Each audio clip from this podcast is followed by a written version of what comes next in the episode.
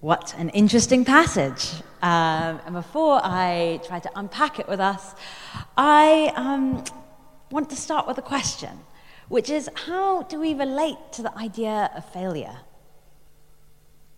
We'll come back to that at the end. I have often felt myself identifying with the Apostle Peter. The Apostle Peter is full of enthusiasm. He loves to speak and often loves to speak before he's thought about what he's going to say and the context that he's in. We see this uh, when the Apostle Peter is at the Transfiguration and he sees Jesus, Moses, and Elijah. And in this holy moment, the Apostle Peter chooses to start discussing immediately how to mark the occasion, what they should build, and what they should do. And then the moment passes him by. We see this again when Jesus offers to wash the Apostle Peter's feet. And Peter goes, No, Lord, you must not wash my feet. You are too great. But when he hears Jesus' logic, he then flips his argument on his head and says, Well, then you must wash my whole body. And we see that same theme here. Jesus has a sober conversation with Peter. He says to Peter, Peter, Satan has asked me to sift you as wheat. But I, Jesus says to Peter, have prayed for you that your faith would not be too like difficult in this. But Simon Peter doesn't listen to Jesus' sober words and jumps in with his enthusiasm and says, No, Lord, I am ready to go with you to prison and to death. And I presume we know how the story continues. The story continues in Luke 22 when Peter, uh, when Jesus is seized and he's taken away. Peter is following at a distance. And it goes on to say, and when he comes across a, a, kindled fire and he's in the courtyard there, and Peter sat down at this kindled fire watching Jesus in the distance. And a servant girl comes up to him as he's seated in the firelight, and she looks at him and says, You're with that man they're taking away. But he denies it and says, Woman, I did not know him. And a little later, a man comes up to him and says, You must be one of them. And he goes, Man, I am not.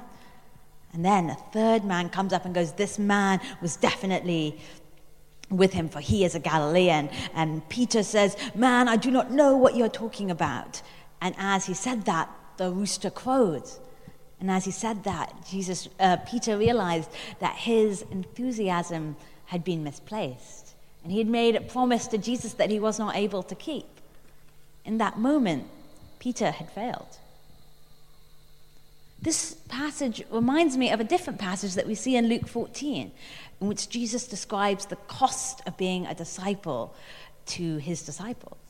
And he says to them, if anyone says to, says to, he says, if anyone comes and follows me, they have to first hate their father and their mother and their wife. If they don't, they cannot be my disciple. And he follows this passage with um, this description of a man who wants to build a big building. And he says it's a mistake for a man to build a building without first sitting down and thinking about whether or not he has enough money to build the building. And the connection between those two things is Jesus is challenging his disciples to realize that following him isn't always fun and games. It's a hard and it's a difficult thing at times. And just as a man or a woman who wants to build a house has to think, do I have enough money? The disciples have to think, do I have enough strength to follow Jesus? But this is where I find the Apostle Peter is a great uh, source of consolation. Because I think that we should see the Apostle Peter as the apostle of messing up, the apostle of failing. Whenever I was young, whenever I was young, when I was young, back in the day, um, my mother would always say to me, Zoe, in our family, we try to fail better. And what she meant by that was she meant when you leave your bag at home and turn up to school with none of your possessions, don't see that as solely a setback, but think, how can I maybe leave some things I own in school so that next time I leave my bag at home, I will at least have my pen and some money? Which is a question of how to fail better. And I think that we see this in the Apostle Peter. In this moment, he failed. he made this promise to Jesus he didn't uphold. But we see at the end of John that Jesus comes back to Peter and says, Do you love me? And he says, Yes, I love you. And Jesus says, Well, then follow me.